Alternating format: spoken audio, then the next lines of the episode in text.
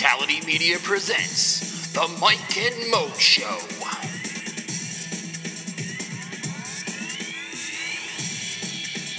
Now, here are your hosts, Mike Calandrillo and Maurice Moten. Welcome to episode 35 of the Mike and Mo Show. I'm Mike Calandrillo from Orlando. He's Maurice Moten from Brooklyn. And together, we are about to do this thing. Episode 35. Welcome, as I said. A lot going on in the world of sports. We've got the NFL. Guys are getting hurt. Some guys are playing good. Some guys are not. We're going to talk about all that. MLB playoffs, the postseason is really, really, really good right now. Mo's even watching it, so you know for that to happen, it's got to be entertaining. Uh, we're gearing up for the NBA. We got we got a lot of lot of BS being spoken across the court. It's gonna be a fun season, so uh, we're gearing up. But this game's going on right now as we speak. We've got the Dodgers just taking the lead over the Washington Nationals, and we've got a game in San Diego, which is really confusing and some really, really bright uniforms with the Chargers and the Broncos. But before before we get into all that, Mo, welcome to the show, and I'm really interested to see and get everyone's reaction about your cold opening. Yeah, I'm just gonna get straight into it. As you guys know, and if you've been listening, I've been supporting Ryan Tannehill for the past, I don't know, two months. I've been touting him as the next best thing because he's got Adam Gase there. He's got an offensive line with three first rounders. He's got a pretty good wide receiving corps. But he let me down last week. and if you know me, you you just don't let me down. Like you, like I depended on Ryan Tannehill to pull me out of a bye week. I should have stayed an injury week because Cam Newton didn't play due to concussion last week, so I had to depend on my backup quarterback in all three of my leagues, well, two of them. And Ryan Tannehill was obviously my starter, and I expected him to deliver at least 12 points against the Tennessee Titans. And he gave me a grand total of, I believe it was three points. Yep. Yes. Three points. Tannehill gave me three points. Uh, so, of course, I went 0 3 in my fantasy football leagues this week. And I dropped Ryan, Ryan Tannehill on Wednesday. And I cannot support him for the rest of the season. And there's good reason for that. Uh, Adam Gase is basically blaming the offensive line. As I said, three first rounders on that offensive line. That should not be the problem. And then they have a backfield that's that's pretty much very basic. I know Arian Foster is supposed to come back off injury, but even if he does, he's still if he cannot play a full game with as many snaps with his body as brittle as it is. So you got Ajayi in there, and that's just not enough to support Ryan Tannehill. And then if you're complaining about the offensive line and you can't run the ball, that puts a lot of pressure on your quarterback. And Ryan Tannehill is just not playing well right now. And then you got Jordan Cameron, who's concerned about his NFL future, rightfully so, because he's dealing with a concussion. That all of that mixes up into a bad recipe for Ryan Tannehill, and I just cannot support him as the ne- next best thing at quarterback this season because it, it just doesn't fit for me. If you got Jarvis Landry still, which I do in one of my leagues, you can hold on to him because he still gets his numbers. I believe he has over 400 receiving yards. But other than that, it's time to jump ship on Miami. I thought they would be a lot better. I thought they would actually challenge the Patriots for the AFC East with the Jets having a rough schedule. Obviously, that's not going to happen. They do have a favorable schedule coming up because I believe they have three games in Miami with a bye week smashed in between there. But at this point, it doesn't really matter because the team as a whole, the offense, just isn't operating as it should at under Adam Gase. And I don't question Gase. I, I question Tannehill. And again, moral of the story, I apologize to my fans who trusted in my fantasy advice. But this one, you, you're just to have to scrap it and throw it away. Ryan Tannehill, if you got him, if you have hope in him carrying your team to a playoff game, it's not going to happen, at least not this year. I got three words for you. Told, told you so. you so. I mean, I mean, Yeah. there's really nothing else to say. I've been, uh, I've been a an advocate to not be a fan. Uh, I don't know. Again, I don't still don't know why you were, but I'll give you credit for sticking with him as long as you possibly could. Um, I beat you last week in one of those fantasy leagues. I felt real good about that, especially after you blasted me out that I was 0 4. Well, I'm no longer 0 4. I'm 1 4 because I beat Mo. So uh, yeah, it was a good week. I mean, I had Tom Brady. He came back. He looked like the Tom Brady of old, and uh, yeah, we're moving on. I mean, honestly, the Dolphins are a terrible team. They've got horrible uniforms. Their fans are pretty bad. It's just a it's a it's a clash, total disaster in Miami. Abandoned ship. Um, it's really the state of Florida doesn't have very many good football teams at the moment. So I don't really know what to say, but um, I, I give you credit for spilling the beans, Mo. Yeah, I don't I don't get it. Last year, you look at his the previous two years before this year, he had over 4,000 yards and he had 27 TDs, 12 picks. 24 TDs, 12 picks. He was pretty consistent to keep his interceptions low, and his touchdown total was in the 20s. So I figure, yes, if you get a guy who knows how to run on offense like Adam Gase and he's gotten the respect from your boy Peyton Manning, then he should improve on those numbers and give me about 30 something touchdowns and maybe drop the interceptions into the single digits. But he's on pace to eclipse his interception rate and he's he's on pace to have a, you know not even hit 20 touchdowns. So you know, it's like what what do you do at that point? And and you can't. It's like I don't want to question Adam Gase because he has a good track record. He's been with Peyton Manning. He did well with Jay Cutler. It's got to it's got to be Ryan Tannehill. And again, he's behind a on paper a pretty good offensive line. They they drafted Tunsil, who dropped, had him play guard. Maybe one of the maybe they should have him at tackle, which is his natural position. But again, they had three first rounders in the offensive line to protect him. I understand that the running backs are a little shaky, but I, I, just saw so much in Tannehill, the improvement that he could have, and he's just taking a huge step back. And it's it's just so disappointing that it had to end this way after five games.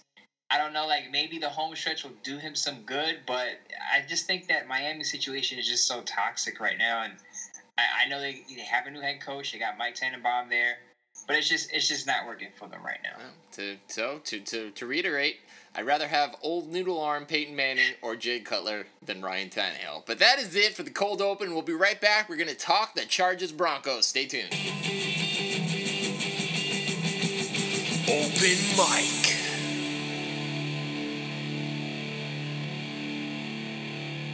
Well, the fourth quarter is winding down in San Diego, and as we stand, the Chargers look like they're going to get their second win of the season. Uh, they're currently up 21 10.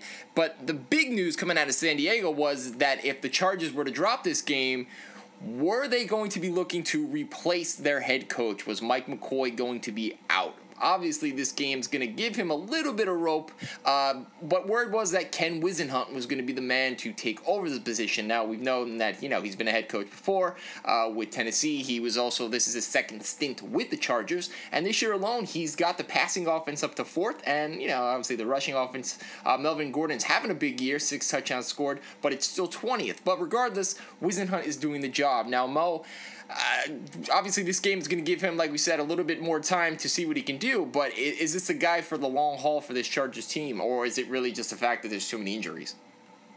I think there's a multitude of things going on here. First of all, football games this year have been very close, and I know this as a person who covers the Raiders. The Raiders have won their last three games by a combined 11 points. Every Raider game has been close. Even the game that they lost, they only lost by seven to the Falcons. So the ball can bounce in your favor or outside of your favor at any given time. And I don't want to say bad luck, but it, I mean, it happens when you can have a good team and you just lose a lot of games on happenstance. Now, I wouldn't pull the trigger on Mike McCoy so quickly. I would give him a chance only because it seems like the Chargers players really like him. Because if you're looking at the game right now, and I remember I just watched that uh, safety a while ago, and Mike McCoy is pumping his fist in, in happiness, and the players seem happy for him. If if the players didn't believe in a head coach, they wouldn't play hard for him. They'd be dead in the water because, as you said, the injuries. They lost Keenan Allen, their top wide receiver. They lost Jason Verrett, their top cornerback, and a multitude of other players. Danny Woodhead being another one. And they're still playing hard. And you got to remember, they're in all of these games. It's not like they're getting blown out of the water. It's just that they have a boneheaded mistake within the last two minutes. Like they lost to the Raiders last week, and it was a bobbled snap. Now they got Kellen Clemens in there holding the, uh, the the kicks and the punts and stuff like that. But it's it's it's a hard it's a hard thing to, to dissect because, like I said, any football game you can lose just by the bounce of a football one way or another. I wouldn't get rid of Mike McCoy. I know the beat writers in San Diego have been calling for his head, but you're to bring up the name Ken Whisenhunt. Ken Whisenhunt was was I believe if I'm looking it up right now, he was three and twenty as the head coach of the Tennessee Titans. That's what you want as your head coach, a guy who's been three and twenty with his last team. I know he had a good run with the Arizona Cardinals, but most recent with the Tennessee Titans and over the last two seasons, three and twenty, and they ran him out of Tennessee. So I, I, say pump the brakes, let the guy finish the season, see where you end up. You got Philip Rivers again. If you have a franchise quarterback, any, anything's possible, as Kevin Garnett would scream out and say. But I'm glad that the Chargers are playing hard for their for the head coach because it really shows that they, they believe in this guy. Yeah, and the one thing that's apparent if you watch this game, uh, this Hunter Henry kid, this tight end out of Arkansas, he can play. Uh, he's he looks like he's going to be the guy to take over Antonio Gates' job, uh, you know, probably this year because Gates is just he's not being targeted. He had, I think he has two catches right now, and Henry, you know, over fifty yards, got another touchdown. He had one last week. He looks really good. So there are a lot of pieces, and who knew? Who knows if this Charger team had even half of those guys back that you know are lost for the season, could be a total different story. Uh, you know, I think they're one in ten in their last. Uh, 10 games and playing in the AFC West. So, you know, it's just, you know, a lot of bad luck right now. And, you know, that that is football. But staying with football, we're actually going to talk about Colin Kaepernick because he's going to be on the field this Sunday. I, I mean, you know, it's not really a surprise because it was Blaine Gabbert, and Blaine Gabbert is Blaine Gabbert. So, you know, it's interesting though because a lot of people are going to be pulling for for Colin Kaepernick. You know, we know the reasons why. I am just curious that what happens if he comes out there, Mo, and he just he lays a duck. I mean, this is Colin Kaepernick for a reason. He was the backup for a reason. He was almost cut this off season. Now we we we saw we talked about uh, how they were possibly going to restructure his contract, and now that looks like it's going through. So uh, if he plays well, which is very possible, if he comes, he can find his old ways. He will be a free agent next year. Uh, if if that's the way everything goes, then he has a lot of you know ammunition to play well this year. But I. I don't know. I mean, does he have anything left in the tank? I think he has something left in the tank, but you're going to see a noticeable change in his game because, again, he. I, I don't feel he has the prototypical football body because, again, I, I say this repeatedly. He is a vegan now, so meat is out of his diet, obviously. So he his weight shifting was what I guess delayed, and also the surgeries he had delayed his his uh, comeback on the field because I think they would have pulled Blaine Gabbert much earlier, or maybe even Blaine Gabbert may not have started the season if Colin Kaepernick was fully healthy and his body was right. But I will say this: that I don't, I don't see Colin Kaepernick lighting it up when he gets on the field. Anyway, I, I, again, I think this team is just devoid of talent, overall talent. They don't have enough to win eight, nine football games, even with a decent quarterback. Colin Kaepernick is going to be an okay quarterback. He's not going to be that much of an upgrade over Blaine Gabbert. The only thing that he does give you is the mobility. He can he can run away from pressure and get out of the pocket and extend plays. That's going to be the thing that helps him. But it's not going to be the Super Bowl version of Colin Kaepernick that you saw under under Jim Harbaugh. So if you if you're thinking that, you just throw it out of the window because he's not going to be that he's gonna have to feel his way around. He's you know he's been out of football. He didn't practice a lot during the off season. Didn't play a lot during the preseason. And you know again, people are gonna be pulling for him. His jersey was top sales at you know for a while. I don't know what it is right now, but people are gonna be pulling for him. But I would temper expectations because again, hasn't been on the field extensively. Body shifting, you know, there's a lot. There's a lot going on. You have less talent there. Jeremy Kerley, Jeremy Kerley. I, Jets fans remember this guy. Mm-hmm uh, he is their number one wide receiver right now with 304 receiving yards and two touchdowns. So Jeremy Kerley is your main threat, and Torrey Smith is your secondary. That's a warning flag in itself. Um, you're not gonna have. I mean, you have Vance McDonald, who's, who's emerging there as a tight end, but it's not much for Colin Kaepernick. I, I expect decent play, not great play. If anyone could get the best out of him, though, it's got to be Chip Kelly. We already talked about how my man Tom Brady rescued me from a winless season in fantasy. So the question that I'm really, you know, and it was posed in a few different places this week is now that Tom's probably going to play till he's 55 years old, what is going to go on with Jimmy Garoppolo? I mean, is it is this going to come to a point where they're going to have to make a decision and they're going to look to trade Garoppolo uh, for two first round picks. I mean, you know, as it is, the, the Eagles just traded, uh, you know, traded their man, their starting quarterback Bradford for a first round pick. Uh, a couple years ago, Alex Smith was traded from the Niners to the Chiefs for two second round picks. So, I mean, literally, this team could ask for the world, and and somebody could give it because there's there's a, a void of really really good quarterbacks as we just got done talking about in San Francisco. So, know, where is this guy going to go, or do the Padres, uh, excuse me, do the Patriots just say? no, nah, we're gonna keep him. We're gonna keep him and ride it out till next year. And when he becomes a free agent, if he leaves, he leaves. It, I think they keep him. There's so much time to trade Garoppolo. They don't have to pull the trigger right now. Obviously, you want to you want to go through the season and see what happens with him because you know you can always pull a trade in the offseason. Actually, no, but point is, Tom Brady right now. Tom Brady is on top of his game. He's he's gonna be 42 when his contract expires through 2019, I believe. But I, I I still believe in this, and I said this a while ago. I think the Patriots hold on to Tom Brady. He says he wants to play until he's 100 years old. You let him play until you see a sharp decline in his game, which we haven't seen yet because they, they, do, they do a good job of putting weapons around him. But I think Brady and Belichick walk out as a pair together into the sunset. Uh, to picture that Tom Brady and Bill Belichick walking out in the sunset and the beach together into the NFL sunset as the best quarterback head coach duo in the in the league in history.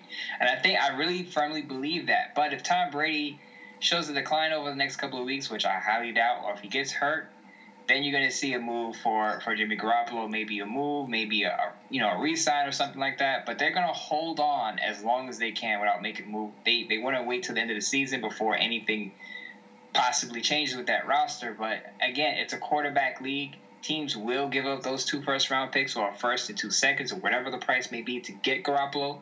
The only problem is not every team has Josh McDaniel as an offensive coordinator. So if you're out there and you got Pep Hamilton or Jim Bob Cooter as your offensive coordinator, don't expect Garoppolo to look like he did in New England because he had McDaniel and he had Bill Belichick in his ear. It's totally different type of situation. So, again, if you're going to give up those picks, make, make sure it's a good environment for him. Who knows? Maybe maybe Tannehill flakes out of Miami and, and Adam Gase says, to hell with Tannehill, bring in Garoppolo, we'll give up the farm for him. Well, yeah, I mean, for them to trade in the division, they would have to give up literally a farm, like Pepperidge Farms or, you know, something like that. It would be huge. But uh, shout out to Jim Bob Cooter, best name in the NFL, hands down. Uh, as for the Jets, is this season over? I mean, now Eric Decker's gone with the torn uh, rotator cuff. I, I mean, I didn't know he was pitching for the Mets, but obviously he must be hanging out with Matz and Harvey and DeGrom and all those guys because. That's fired! because things are just really bad when it comes to the arms of New York people. Uh, I'm disgusted. I cannot believe that this is this is happening. This is gonna this is a one in four team. I I don't know where there's a win on the schedule. Maybe the Dolphins, but Oh wow! I can't believe it. I thought this was the year the playoffs were destined. I obviously I was wrong. No, I, I didn't see it. If you look at the schedule, it was just brutal. Again, you had five playoff teams from last year, and then four of those games on the road. I expected the Jets to be kind of rough. I didn't expect, you know, Fitzpatrick to throw a million interceptions, but I expected a rough start. Eric Decker going down seems like a big blow. He was the biggest supporter of bringing Fitzpatrick back. But Quincy Enunwa has emerged, and they did sign Austin Seferian-Jenkins a couple of weeks ago at tight end. Two big bodies, two big wide receivers to replace Decker. I think the Jets' passing attack will be okay. The question is getting Matt Forte back on track. He started out pretty good. I believe he averages under four yards a carry now, and they have to get him restarted. I, would say use him more as a, as a receiver and give Bilal Powell some more carries to kind of you know get his game back on. But who knows? I think the Jets are gonna have a rough time with the Cardinals though. Carson Palmer should be back in the lineup on Monday Night Football, so I think the Jets are gonna lose another game before they start to turn it around. As you said, they still have two games against the Dolphins. They got the Browns, they got the Colts, they got the 49ers, all still on the schedule. So there's a chance that they can recoup this, but uh, again, it's not to be a 10 win season. Uh, I just I don't get it. I mean, the the injuries were they're not necessarily on the defensive side of the side of the ball. I know Revis missed last game, but he wasn't much of the old Revis before he got hurt to start the season. So, I just how do you go so bad from one season, you know, to the next? And and I get that they struggled last year towards the end of the season. That's why they didn't make the playoffs. But you know, coming into this year, people had you know some people had them potentially taking the first spot in that in that division. You're, you're absolutely right about that, but this is Ryan Fitzpatrick we're talking about here. And I, I wrote a piece a while ago saying this is a guy that hasn't put together back to back solid years in his career. And he's been around for a while, and we all seen Ryan Fitzpatrick on like four different teams. And he'll have a good year, and then he'll dip down the next year with a disappointing performance, and this is no different. So fans who were screaming for Ryan Fitzpatrick had to understand that they weren't going to get the same quarterback who threw 31 touchdowns last year. They were going to get something lesser to the effect. but I, again, I'm not surprised. I think I think he'll pull himself somewhat out of this. The Jets do also have offensive line issues. They don't. They their, their right tackle position hasn't been set. Breno Giacomini has been out. Ryan Fitzpatrick has to move around the pocket, uses mobility at his age. That's not a great thing. So yes, the Jets were going to struggle, but again, I still have faith that they'll be eight and eight, nine and seven still to end the season because I still believe that Todd Bowles is a good head coach. It's just Ryan Fitzpatrick and that offense have to get it together. And that is why Ryan Fitzpatrick wanted a long term deal because he knows what he is capable yeah. of. I mean, straight yeah. out. Concussions. If you get one, it's too many. If you get six before the age of 27, that's scary. And that is what Jordan Reed of the Washington Redskins is facing. He may very well miss this Sunday's game. Uh, understandable because what what is something needs to be done to, to, to help this guy stay on the field and stay healthy because he's 27 years old. And again the first concussion he sustained was in 2011 at the University of Florida. So you know it, it becomes bigger than a football thing to a certain extent. I mean this guy he missed two games last year because of a concussion. He'll probably miss this Sunday against the Eagles. Uh, you know you just feel for a guy because again he's so young but we've seen concussions cut many careers short. You know, Troy Aikman was one of them. So, uh, you know, we hope he gets better, but certainly not going to help this Washington uh, team, you know, beat a pretty stout Eagles defense. Yeah, if, I mean, first of all, the, the effect, first of all, we, we hope that he, you know, sorts out this concussion issue. Concussions are a serious thing, but the other thing is he was, he, this season, he has been Kirk Cousins' best weapon so far, and he's a tight end. He's pretty much underrated. 316 receiving yards, two touchdowns. Last year, he had 11 touchdowns, 952 receiving yards. So this is a guy who's who's on the up and up. Only four years in the league. A lot of people don't recognize or know about him because he's in Washington, and Washington hasn't been good for a very long time. But this is a top tier guy at the tight end position, and he's a tight end, slight, slight wide receiver.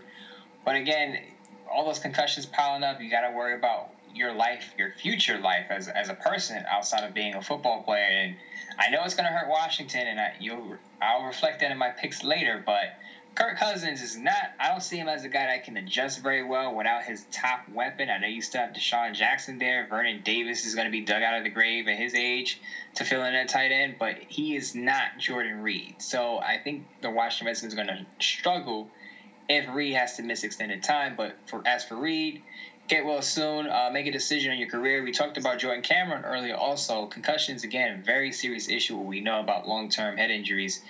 Uh, he's gonna have a decision to make if he. You know, I remember Austin Collie being in the same situation where he just had too many concussions in a small period. And I think if you have a concussion and you have one every couple of years, you can kind of forget about it and move on. But once they start to clump together and you have them in a short time span, it becomes worrisome. And I think that's what we're worried about with uh, Jordan Reed. Absolutely.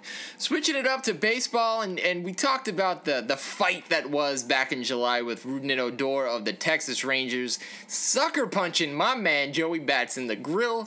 But you know what? At the end of the day, the Blue Jays won the battle because it was actually Rougned Odor who committed a throwing error in the 10th inning of Game 3 of the ALDS that pulled his first baseman uh, Mitch Moreland off the bag that allowed Josh Donaldson to score from second base the winning run.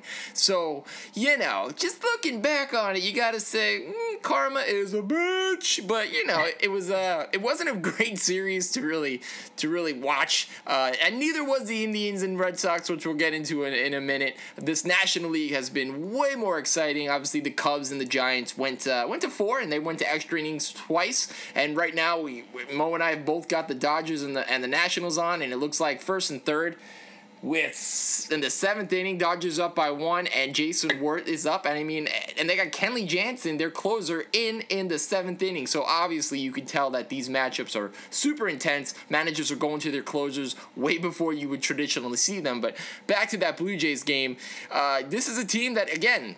I didn't see it. I, I didn't see. Uh, I know they can hit. I know they really, really can hit. It's an understatement. I, I, I thought it would be all about offense. I thought these would be seven five, you know, eight six type of games, and and the Blue Jays came out and they pitched really well and they shut them down. Um, you know, you gotta you gotta give uh, credit where credit is due. And, and again, uh, we don't know what's gonna happen with Francisco Liriano. He was hitting with a line drive, so uh, his status for the next round is still up in the air. But that that series will start tomorrow. Absolutely. I, I picked the Rangers to win this uh, series. Didn't happen. Joey Bats, as you said, got his revenge, but he didn't do much outside of the first game when he when he hit a home run and drove in four RBIs.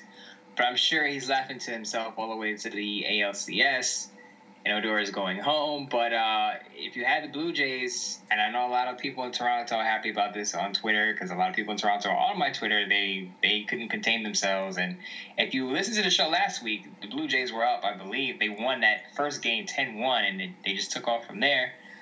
But yeah, Rangers go home. I was wrong on that. Uh, I'm definitely not. I'm still not picking the Blue Jays to win the next series, but um, kudos to them.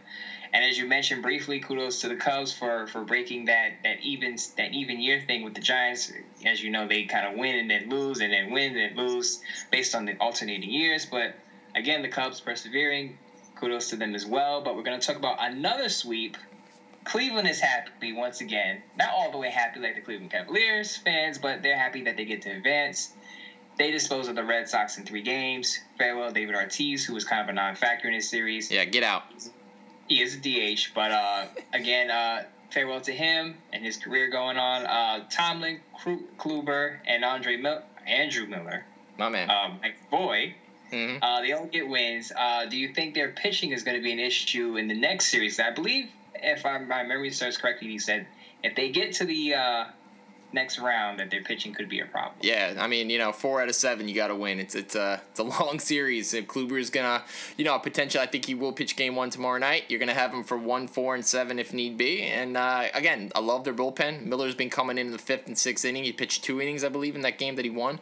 Uh, super effective. But uh, do I trust Josh Tomlin? Do I trust Trevor Bauer? I, I I don't know. I'd rather have Jack Bauer. So uh, things are gonna be tough. But the, the team, they look, they exceeded expectations. I actually got yelled at by Boston fans because I did predict Boston to uh, go to the series, so they believe that a Yankee fan put a curse on them. So uh, I'm not saying I didn't, but you know, again, you got again give credit where credit is due. Guy like Coco Crisp hits a home run. Mike Napoli played well. I mean, everybody, everything that Francona did, it just worked. Uh, so you know, we're gonna see two teams that were the lower seeds in the ALCS, and the cool thing that I that I, I actually heard on the radio was that the opening game of the NBA season when LeBron and company are raising the banner right across the street from Progressive Field is where the Indians play could be game one of the World Series. I mean, that's that's pretty cool for you know Believeland, beautiful Believeland, where it never yeah. snows and people are happy all the time. Uh, you know, go go Indians. But uh, you know, we wish you all the best. But you know, going back to that Cubs San Francisco series, I actually never thought I'd see the day where Bruce Bochy got out coached, got out managed because I understand what Madison Bumgarner did to the Mets in that one game playing, and I get that he pitched pretty well. Uh, you know, I think it was what game three of the series, two of the series, but to come back and and pitch that last game on like three days rest against the Cubs, he just didn't have it, and and and, and that showed because when when Matt Moore pitched the next game, he looked great. He he should have then gone into the ninth inning complete game, but Bruce Bochy yanked him out and put in his closer Sergio Romo. And again, you're only going to get one shot. You had to win that game to potentially force a game five back in Chicago, and he just didn't. He he relied on his bullpen, and the dot and the excuse me, the Giants blew 33 saves this season. 33 saves. That is a ton. That is too much. Too way too many. I, so what? I mean, I guess he had the trust and he expected better. But man, you've got to know your team inside and out, and, and to just switch it up when Matt Moore had looked so good and, and was on full rest, you had to leave him in. So you know again again, you look back and you say what could have been, but I, you know, it's it's really a shock to me to say, wow, Bruce Bochy was actually outcoached, and that doesn't normally happen. So you're questioning the great Bruce Bochy, uh, Bochy there. Yeah, you know, I, I wouldn't typically do right it there, but I, hey, I did. I remember I said I like uh, Francona as you know manager of the year. Yeah, so it's true, very true. Well, let's talk about uh, let's talk about holy water surfing Saving people from the abyss, Tim Tebow. He does it again. And no, I'm not talking about his playing because he was 0 for 3 in his first game in the Arizona Fall League. Uh, young man was uh, getting an autograph towards the end of the game. Tim Tebow was over by the uh, left field line in Arizona, and a young man actually had an epileptic seizure. Uh, he collapsed to the ground, and as people came over, Tim Tebow leaned over, and there's video footage of this. Look at it up on YouTube, look it on Facebook. Leaned over to the man and put his hand on him and began to pray. Well, lo and behold. A couple of seconds later, the man stops seizing and returns to as much of a normal, you know, period as you possibly can. So I'm not saying that Tim Tebow is Jesus Christ, but maybe he is. Because then he stayed Yeah, with, he stayed with the man until the ambulance came. I mean, this guy is just he's just a flat out good dude. I mean, I, what, what can you possibly say about him that's not a great thing? First of all, I would want Tim Tebow to be my bodyguard because then nothing bad would ever happen to me. Once I become famous and, you know, I'm out here making millions of dollars, Mhm. people try to, you know, rob me or something like that. Tim Tebow's going to be by my side because at that point, then nothing can touch me. You know, I, I will be shielded from all evil. Second of all, the Mets, with all the injuries they had this year, maybe they need to call Tim Tebow up just to have him hang around the clubhouse to heal people. maybe he can, you know, touch people's elbows, get get to Matt Harvey, you know, touch whatever injury he has and heal him in a second or a couple of minutes or something like that. He could be the master healer Mhm. in that clubhouse, and I, and I would advocate for having Tim Tebow in the majors just for that specific reason. They need to just have a position just for him. He's not in the lineup. You know, he's just kind of like next to the manager as an assistant, assistant healer. Keep him in there. You know, you need that good aura in there because the Mets had a lot of a lot of bad injuries. They still made it to that wild card game, but they could maybe made it further if they had some healthy people in that roster. And don't forget, after the game, he can turn water into wine. That's what I'm talking about. Anyway, we'll be right back. We're going to talk some NBA happening. Stay tuned. It's now time for building momentum. I don't know about Mo, but I honestly didn't even realize J.R. Smith was still without an NBA team. Did you have any idea, Mo? Of course I did, because Jared Smith and I have book study every Sunday. Remember? Oh, that's right. At uh, Club uh, Club Jumblay. That's right. I forgot about that. Shirtless. Yes. Shirt, Shirtless. drinks and women. drinking Cavassier and throwing dollar bills in the air. Anyway, yeah, he's not signed, and it doesn't look like uh, the Cavaliers, if they wait much longer, who knows if they're even interested at this point, but they have a little bit of competition as it looks like the Boston Celtics are among several teams interested in the swingman. Uh, so it'll be interesting to see because the Celtics only have about $9 million they can spend on Smith, so unless they make a move to clear some cap space, uh, it still looks like Smith's going to want about 15 million, uh, which is what his said asking price is. So uh, I don't know if he's worth 15 million. Obviously, that would potentially be a two year deal, give or take, because nobody in their right mind would probably give J.R. Smith a one year, $15 million deal. Although the Magic gave out some horrible deals this past year, uh, one to Jeff Green for what was that, $11 million. So anything is really possible at this point. But Mo, do you see do you see him a good fit with Boston? And it, would it even make a difference to potentially get them over the hump of, you know, making it past the first round? I don't see him as a good fit in Boston at all. I know they would they would benefit from having a shooter, but I don't think J.R. Smith, a streaky shooter, he's not a he's not a consistently good shooter. He's a very streaky shooter. He can be good or bad in some nights. So I would look elsewhere if you're looking for a shooter. I don't, know how how much merit these rumors have, but let's get something real clear, real real quick. LeBron James wants J.R. Smith back. He said he said he's t- basically tired of coming into the season without one of his top guns signed on the on the on the roster. As remember, Tristan Thompson had a contract dispute last year.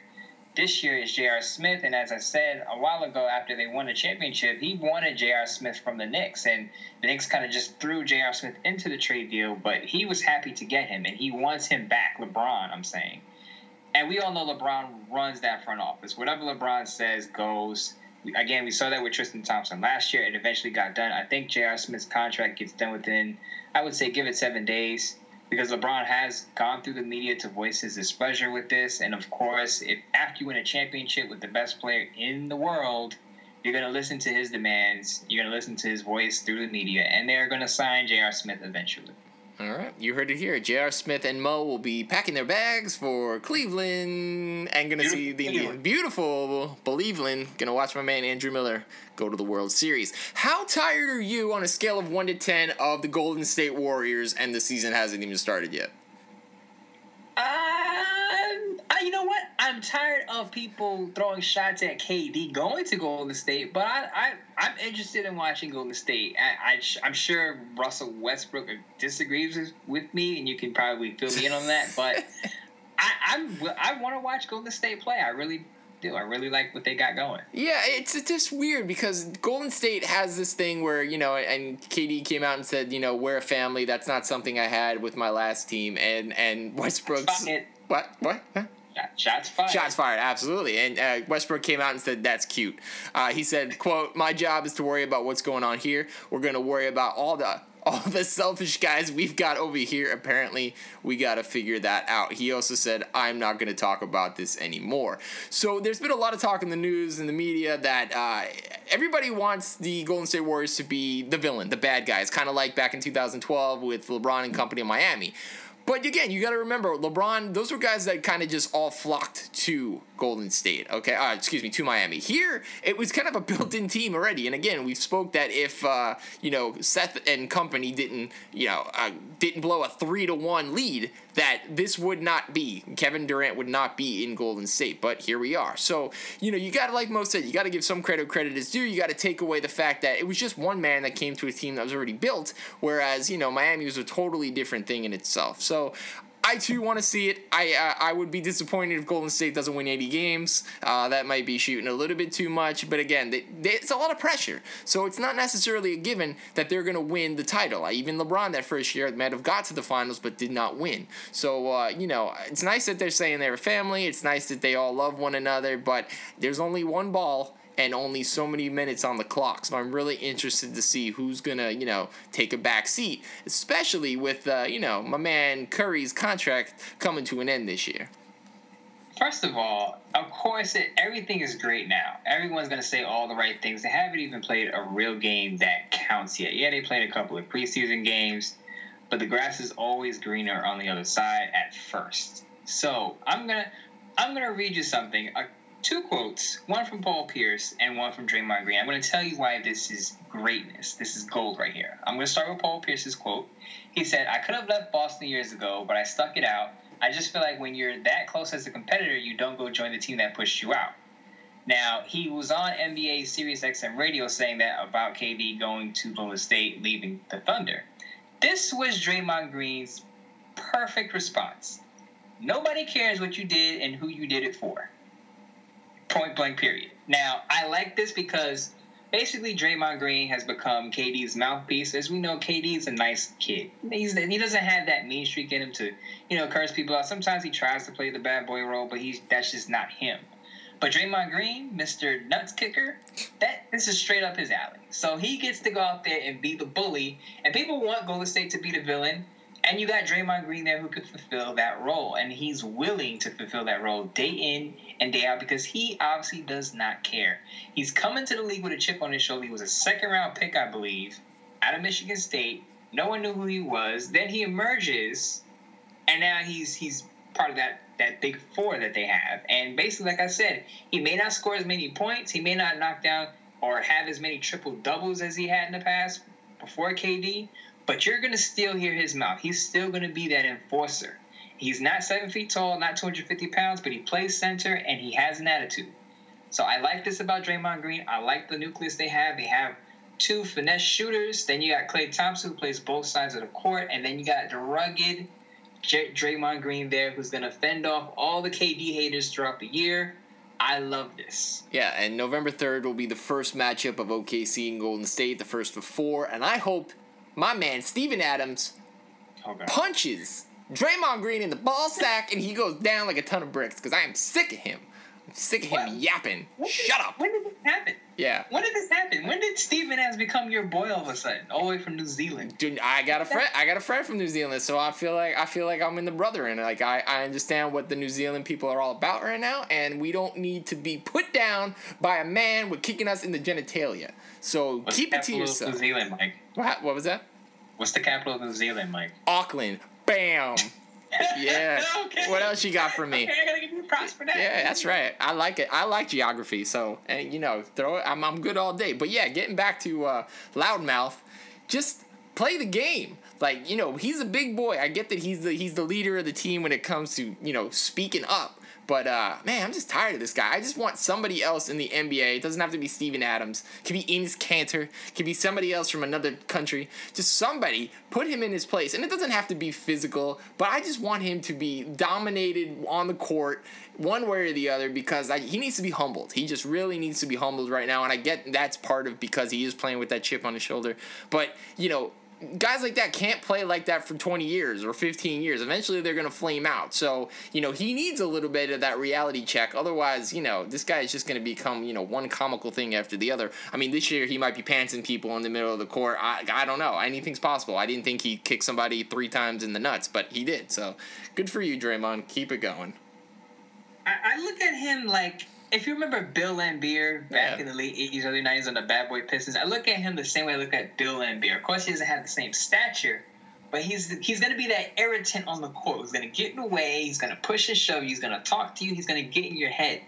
And you need that type of player when you have so many finesse players in your starting lineup. Again, Steph Curry is not the type of player. He's going to do his thing. He's going to shoot the basketball. You know, he's going to handle the ball. He's going to bring it up the court. You got Klay Thompson, who again plays both sides of the court, but he's not he's not a mouthy person. And we already talked about KD. He does his thing. He's, again, he's not a mouthy person. He does talk a lot of trash, I've heard, but he's not the type to be an irritant on the court like Draymond Green is willing to be. And I think Draymond Green relishes in this role because he knows he's different. He knows that this is his role on that roster to, to kind of protect the finesse guys and to be the enforcer and be the bodyguard. But I want to take it back to Paul Pierce real quick. And he was on saying, well, I stuck it out with Boston. And that's easy to say when Boston brought you Kevin Garnett and Ray Allen to get your chip. And then after that, remember, Paul Pierce went to Boston to join another big three with, with Deron Williams and Kevin Garnett, went to Brooklyn. Then he went to Washington. Then he went to the Clippers. My point is, okay, he didn't join a bunch of super teams there, but he he actually went elsewhere. And I say, you know, like relax. Uh, people move for different reasons. Okay, Paul Pierce obviously moved for other reasons. KD moved because he wanted to win. You know, everyone does their own thing for whatever reason. You do what you got to do. But Paul Pierce getting on SiriusXM and basically criticizing after this guy's been on. He's been on what four teams. If you've been on more than two teams, you have no room to talk ball. Bam, mic drop, momentum, done it, son. All right, let's move to our week six picks for the NFL. And just as a recap, Mo got dominated last week. Mike C coming in at nine and five. Mo at a weak ass seven and seven, otherwise called the Jeff Fisher special. I know it's really eight and seven, but I just wanted to say that. So. Let's get ready. Let's start up this week. Mo, it's the 49ers and the Bills. Who you got? I gotta go with the Bills on this one. I, I'm finally, I guess, somewhat a believer. Uh. they won three straight after they fired their offensive coordinator. The 49ers have Colin Kaepernick. Again, I said it's going to take a while before he gets back into gear. Bills at home. They win this. LeSean McCoy has been playing out of control, and that's part of why they're winning games. They keep it going on their turf. Yep, you gave me crap for being all about my man, the head coach, the former coach of the New York Jets, and he is doing it this year. I don't know how or why, but he is. Look, I still don't like him, but you got to take the Bills. Like you said, Shady McCoy is running wild. Gotta love it. Eagles and the Redskins. Not only did my man Carson Wentz leave a $500 tip at a restaurant in North Dakota, but he looks for real. So I'm taking the Eagles, especially without Jordan Reed in that Washington uh, passing attack. So wait, you you're giving up on the fraud already? Well, like, no, you no, I like the fraud. I just like him more with a good tight end. okay? yeah. So you're giving up on the fraud without the tight end? Yeah, because I'm more I'm more all about Carson Wentz than I am the fraud anyway. So Okay, Yeah. so why don't you just pick up Carson Wentz in your fantasy league and drop Kirk Cousins while you're at it? I don't think Carson Wentz is available. Otherwise, I probably would have done it already.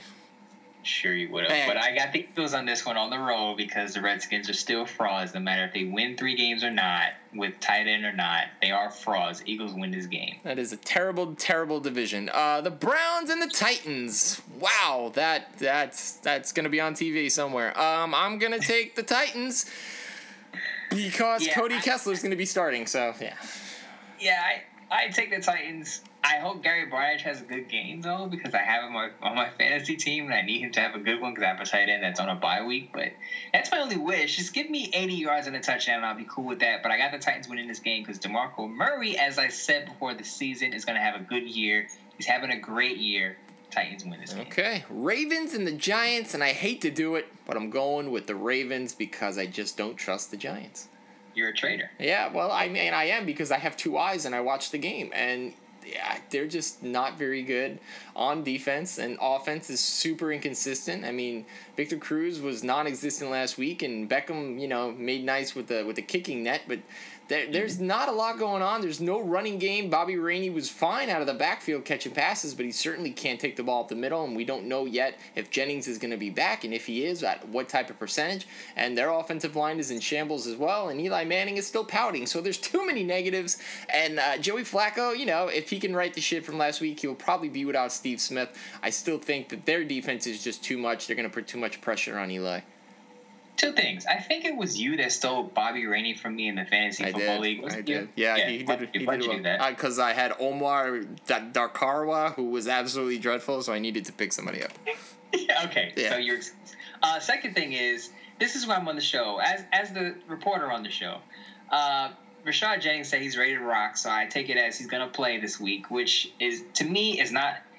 It doesn't give a lot of value on the surface because he's only averaging 3.3 yards per carry, which is not a lot, by the way. But he does add some pass protection because Ereck Flowers, who shoved my man Jordan Raanan from ESPN after the game, after the Packers lost because he was dreadful in that game, he's frustrated because his you know he, his game is struggling. But they need that extra pass protection from the running back to chip in because defenders are running past Ereck Flowers on the blind side, and I think partially the reason to Eli Manning's drop in his production is because he's worried about getting cracked in the side of his head. So when you got an extra running back in there who can, you know, add some pass protection, it'll go well. The Giants win this game at home. No Steve Smith for the Raiders, which means you're dependent on Mike Wallace to carry your passing offense. I don't like your chances, Ravens, on that one.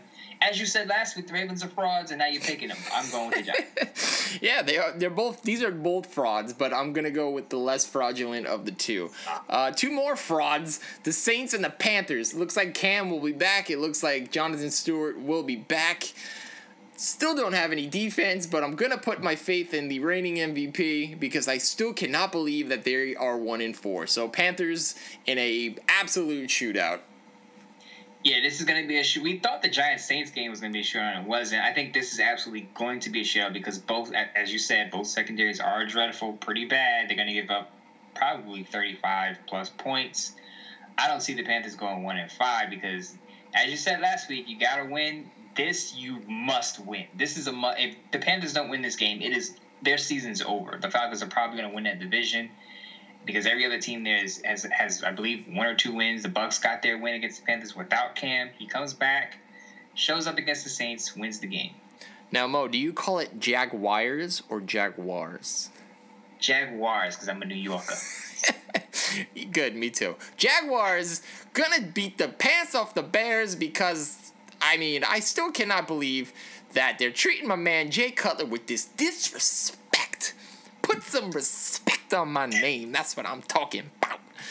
But obviously, Brian Hoyer is the second coming of Tom Brady. I didn't I didn't know this until last week. Uh, but anyway, Blake Bortles, UCF, gonna put 35 points up on the Bears. And uh, although this kid Howard is for real, I wish I would have picked him up. I believe you did, and I'm really jealous because he could play. Yeah, I, I, hey, two things. I'm laughing at Panthers fans because I told them their defense is going to stink without Josh Norman. And I'm laughing at Bears fans because I told them Jordan Howard was better than Jeremy Langford. And it's happening. Now, real quick, uh, did you know that Brian Hoyer has six touchdown passes and zero interceptions since he's been starting? This is why they're disrespecting your boy Jay Cutler because Jay Cutler doesn't have 16 E's and zero interceptions. Brian Hoyer does. He's forming a rapport with his wide receivers. He's got Alshon Jeffery. He's got Eddie Royal, Meredith, who I picked up. Cameron Meredith, I believe his name is. Picked him up in my fantasy league because he's doing well with Brian Hoyer. The Bears are not going to win this game. I'm going with the Jaguars. I like Brian Hoyer. I like what he's doing. What? And if he's disrespectful to Jay Cutler, I don't care because Jay Cutler had so much time to solidify his starting spot and he hasn't done it. You just gave me 12 reasons as to why the Bears were going to win and then said, no, it's the Jaguars. Anyway, I think that Jay Cutler should be traded to the Dolphins and he should reform his love affair with Adam Gase because that would make me so happy to see both Tannehill and Cutler on a team I despise. Uh, moving over to the Rams and the Lions.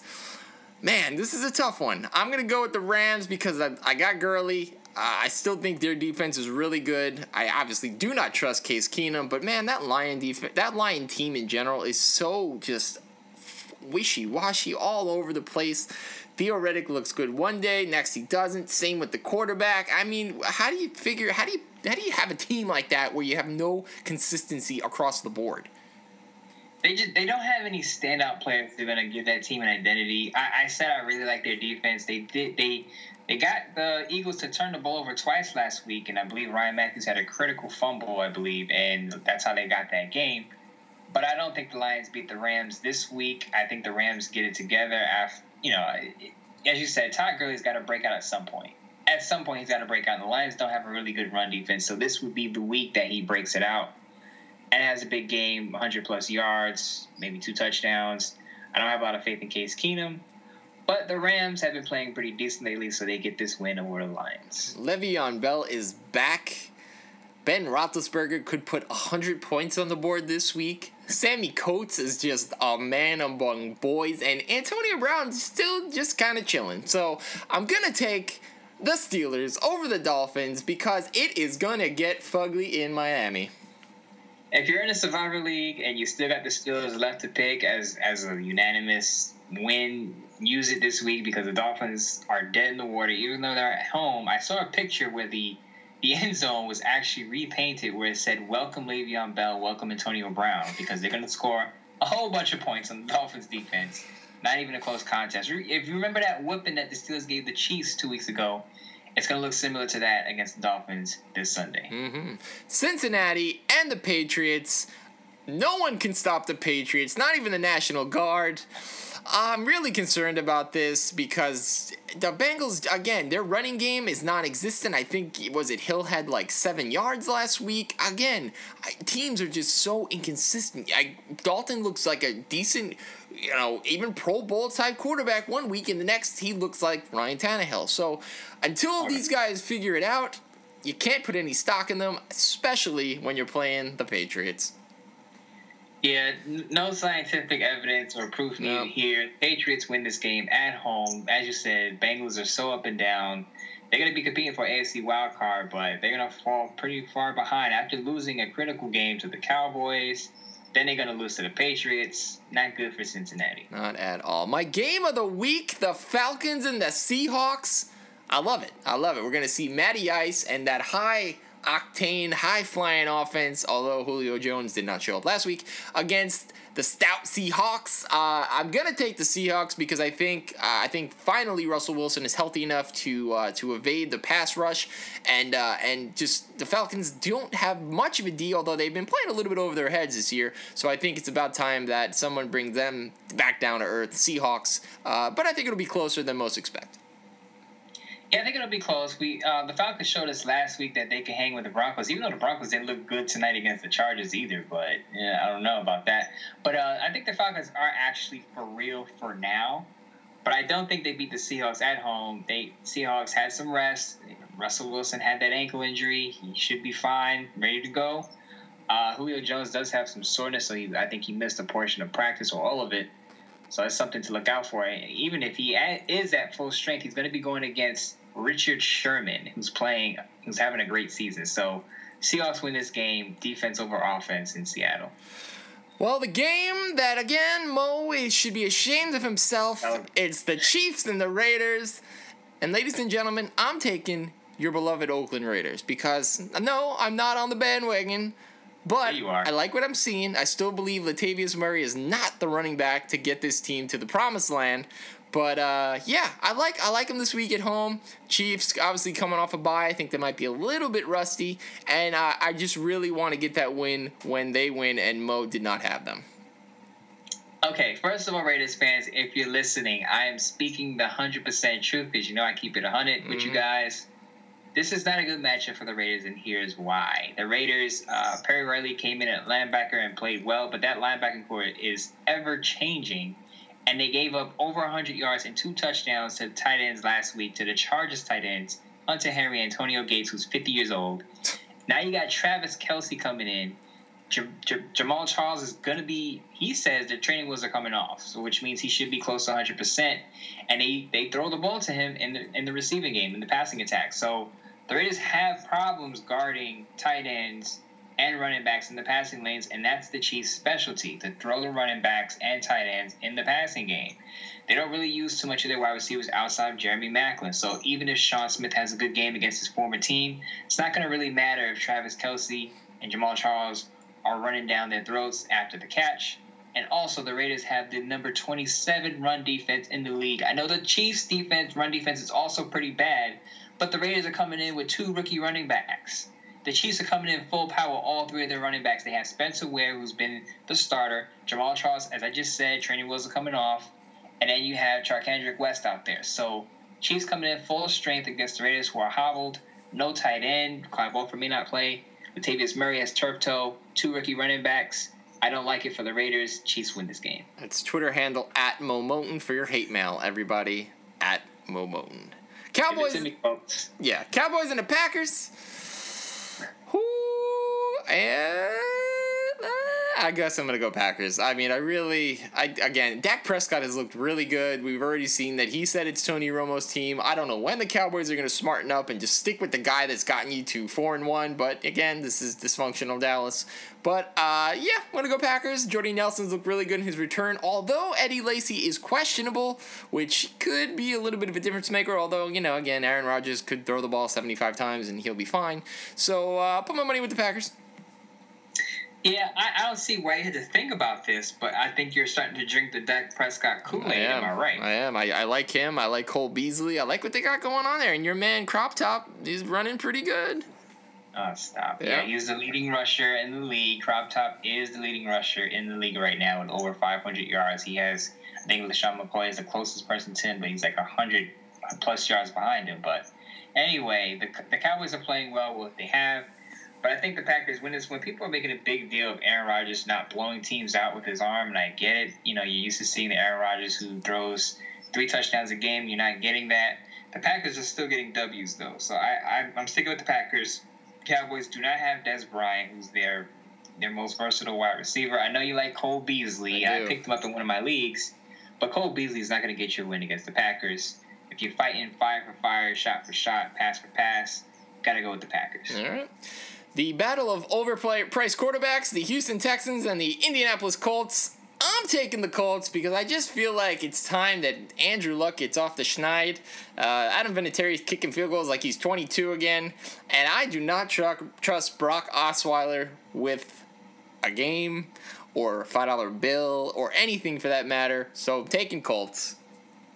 You, I, I don't believe this. You're take, you, you're, are you sure you're going to take the Colts on this one? I, I'm going to give you a chance to change your mind before I give my pick. Why? You know, Why? Do you, do you have like secret information that uh, you know Frank Gore is out or you know T.Y. Hilton's not playing? My secret information is that the Colts' offensive line or defense stinks. Yeah, well, that's, not secret. secret That's, information right that- there. that's well all I known. need. That's all I need because with, with that said, even without J.J. Watt, the Houston Texans still play pretty good defense. I know it didn't look like that because they got washed by the Vikings, but it's the Vikings. Okay, give them a break. I think they're gonna get to Andrew Luck still, and I think they're gonna sack him three, four times. And that defense cannot stop anybody, not even a Brock Osweiler who you're not high on. Nope. Lamar Miller, that running back, Lamar Miller. I know he didn't give much against Minnesota Vikings defense because they are probably the best defense in the league right now with Denver losing twice. But Lamar Miller will get back on track with over 150 yards total. And the Houston Texans beat the Colts.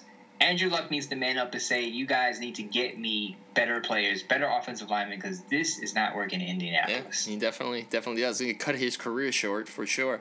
Uh, the Jets are playing for the first overall pick, and uh, they're gonna get whitewashed by the Cardinals.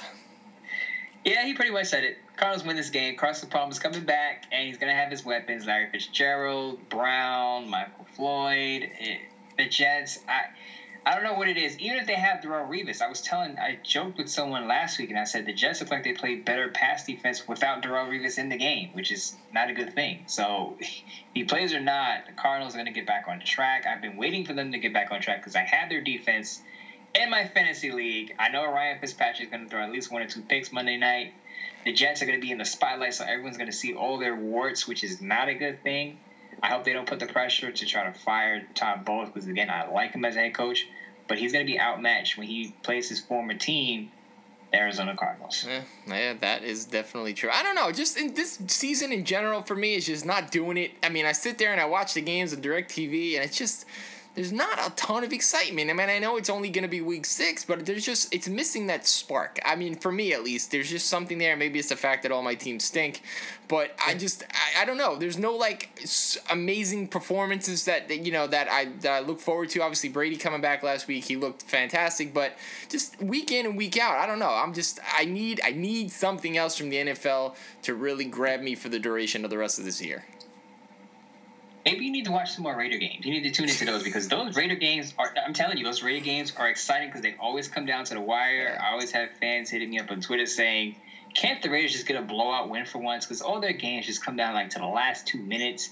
It's always Jack Del Rio gambling on a fourth down to get a last second play or or a botch snap or something crazy happens. Raiders games have been exciting through all five weeks.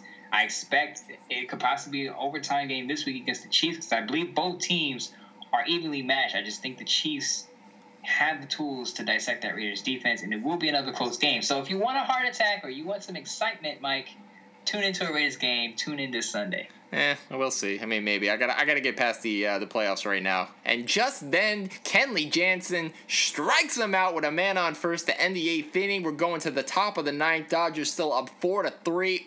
Oh man, this is good. I am telling you this Dodgers, this maybe, maybe. I mean, it, it's funny. Would you would you really think that this could happen? That that the Cubs could potentially lose and get knocked out? I mean, do you want to see that, Mo? Are you one of those crazy maniacal people that are rooting against the Cubs just because they haven't won it since 1908 and we love things that just go wrong? Or are you the guy that's like, no, they deserve it. They they paid their dues. No, actually, I want to see the Cubs and the Indians. I know you're rooting geographically wise, you want the Dodgers in it, but I, I want to see I want to see the Cubs and the Indians because these are two teams that no one, not that no one expected, because the Cubs have a good roster, but no one expected the Indians to be this far.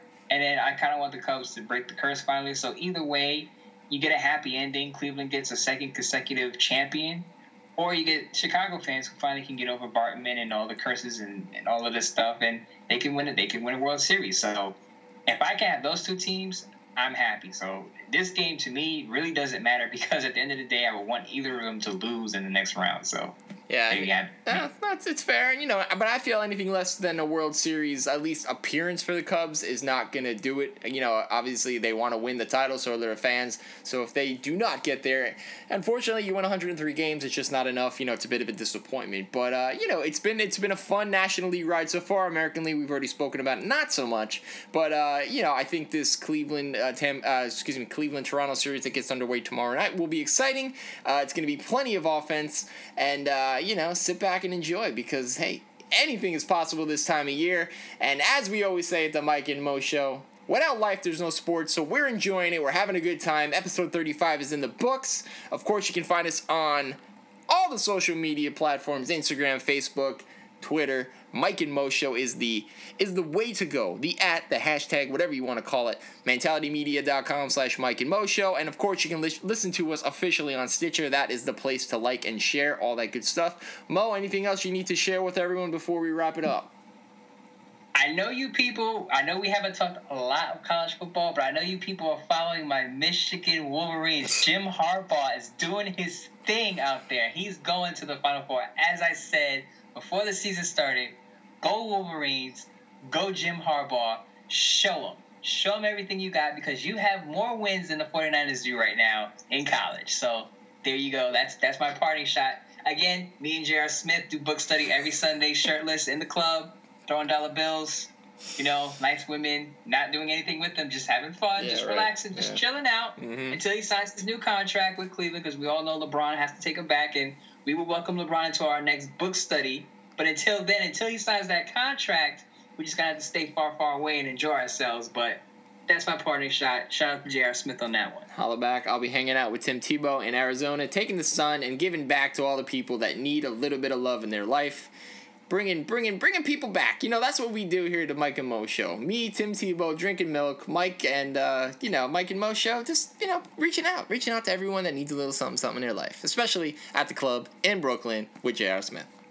Can you believe that Mike's having milk with Tim Tebow and I'm having book study with J.R. Smith at the club? Can you believe that? That's that's pretty much where we are right now, that's, folks. That's the way the way the world works. Well, that is that for episode 35. We'll be back next week, gearing up for the NBA season. It is almost here. The NFL will be. Eh, right about at the midway point, and of course we'll be right there gearing up for the World Series. It's a it's a really exciting time in the world of sports. I think the NHL started, so there's that too, if that's your cup of tea. But regardless, we love you.